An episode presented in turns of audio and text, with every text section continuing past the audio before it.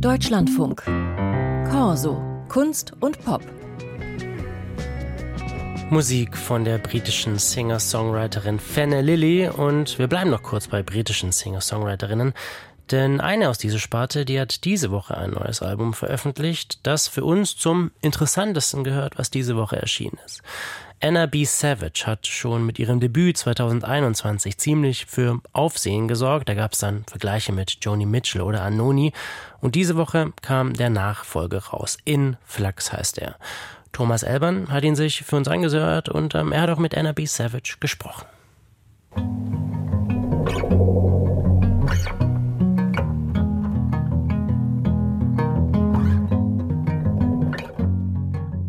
Yeah, I think I definitely tried to allow myself ich habe mir für dieses Album selbst ein wenig Leichtigkeit verordnet. Die Songs mögen nicht leichtfüßig sein, aber so wie ich die Melodien komponiert habe, sollten sie eher eingängiger sein. Ich habe nicht versucht, meine Stimme bis zum Äußersten zu treiben und mit drei Oktavsprüngen zu punkten, sondern der Spaß beim Singen sollte im Vordergrund stehen.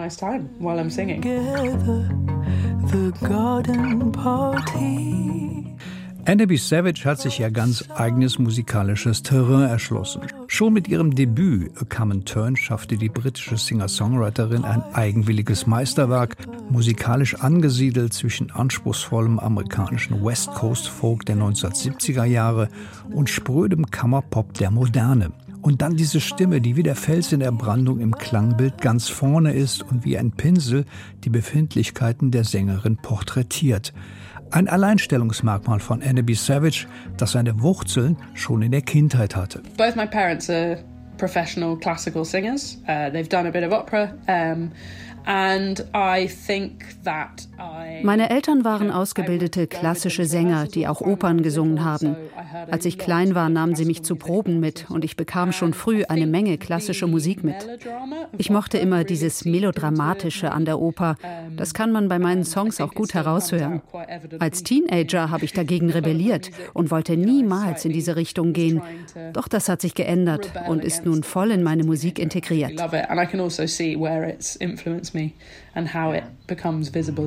now. Can you hear my sadness? Can I even make a sound?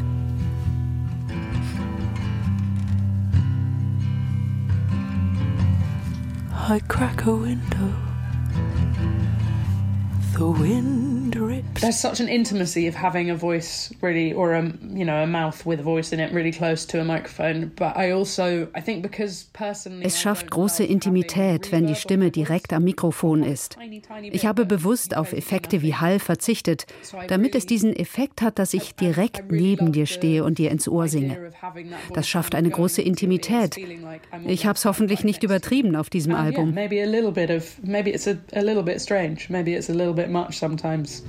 Andy Savage vermeidet auch bei ihrem neuen Album In Flux opulente Klangwelten und Catchiness. Ihre minimalistischen Arrangements sind so etwas wie grobe Zeichnungen auf einer musikalischen Landkarte. Dabei wird sie plötzlich stellenweise in ihren Texten sehr konkret und singt im Titelstück über einen Orgasmus, den sie nicht hatte. Ja, Sexualität spielt eine Rolle in ihren Themenwelten, dabei ist sie gerne direkt und konfrontativ. Als sie 2020 von einem Journalisten des Magazins Loud and Quiet über ihre Vorsätze für das neue Jahr befragt wird, antwortet sie unter anderem, dass sie mehr onanieren möchte. Savage verblüfft gerne ihre Zuhörer und zerstört mit Vorliebe das Bild einer zerbrechlichen Elfe mit der zauberhaften Stimme. Mir geht es darum, Emotionen zu beschreiben. Und wenn es textlich um Sex geht, bin ich ziemlich unbeholfen. Aber vielleicht hat das irgendwie Charme, wie ich Sexualität beschreibe und die Dinge sehe. Viele Leute finden meine Art und Weise der Beschreibung sehr voyeuristisch. Ich selbst sehe das nicht so.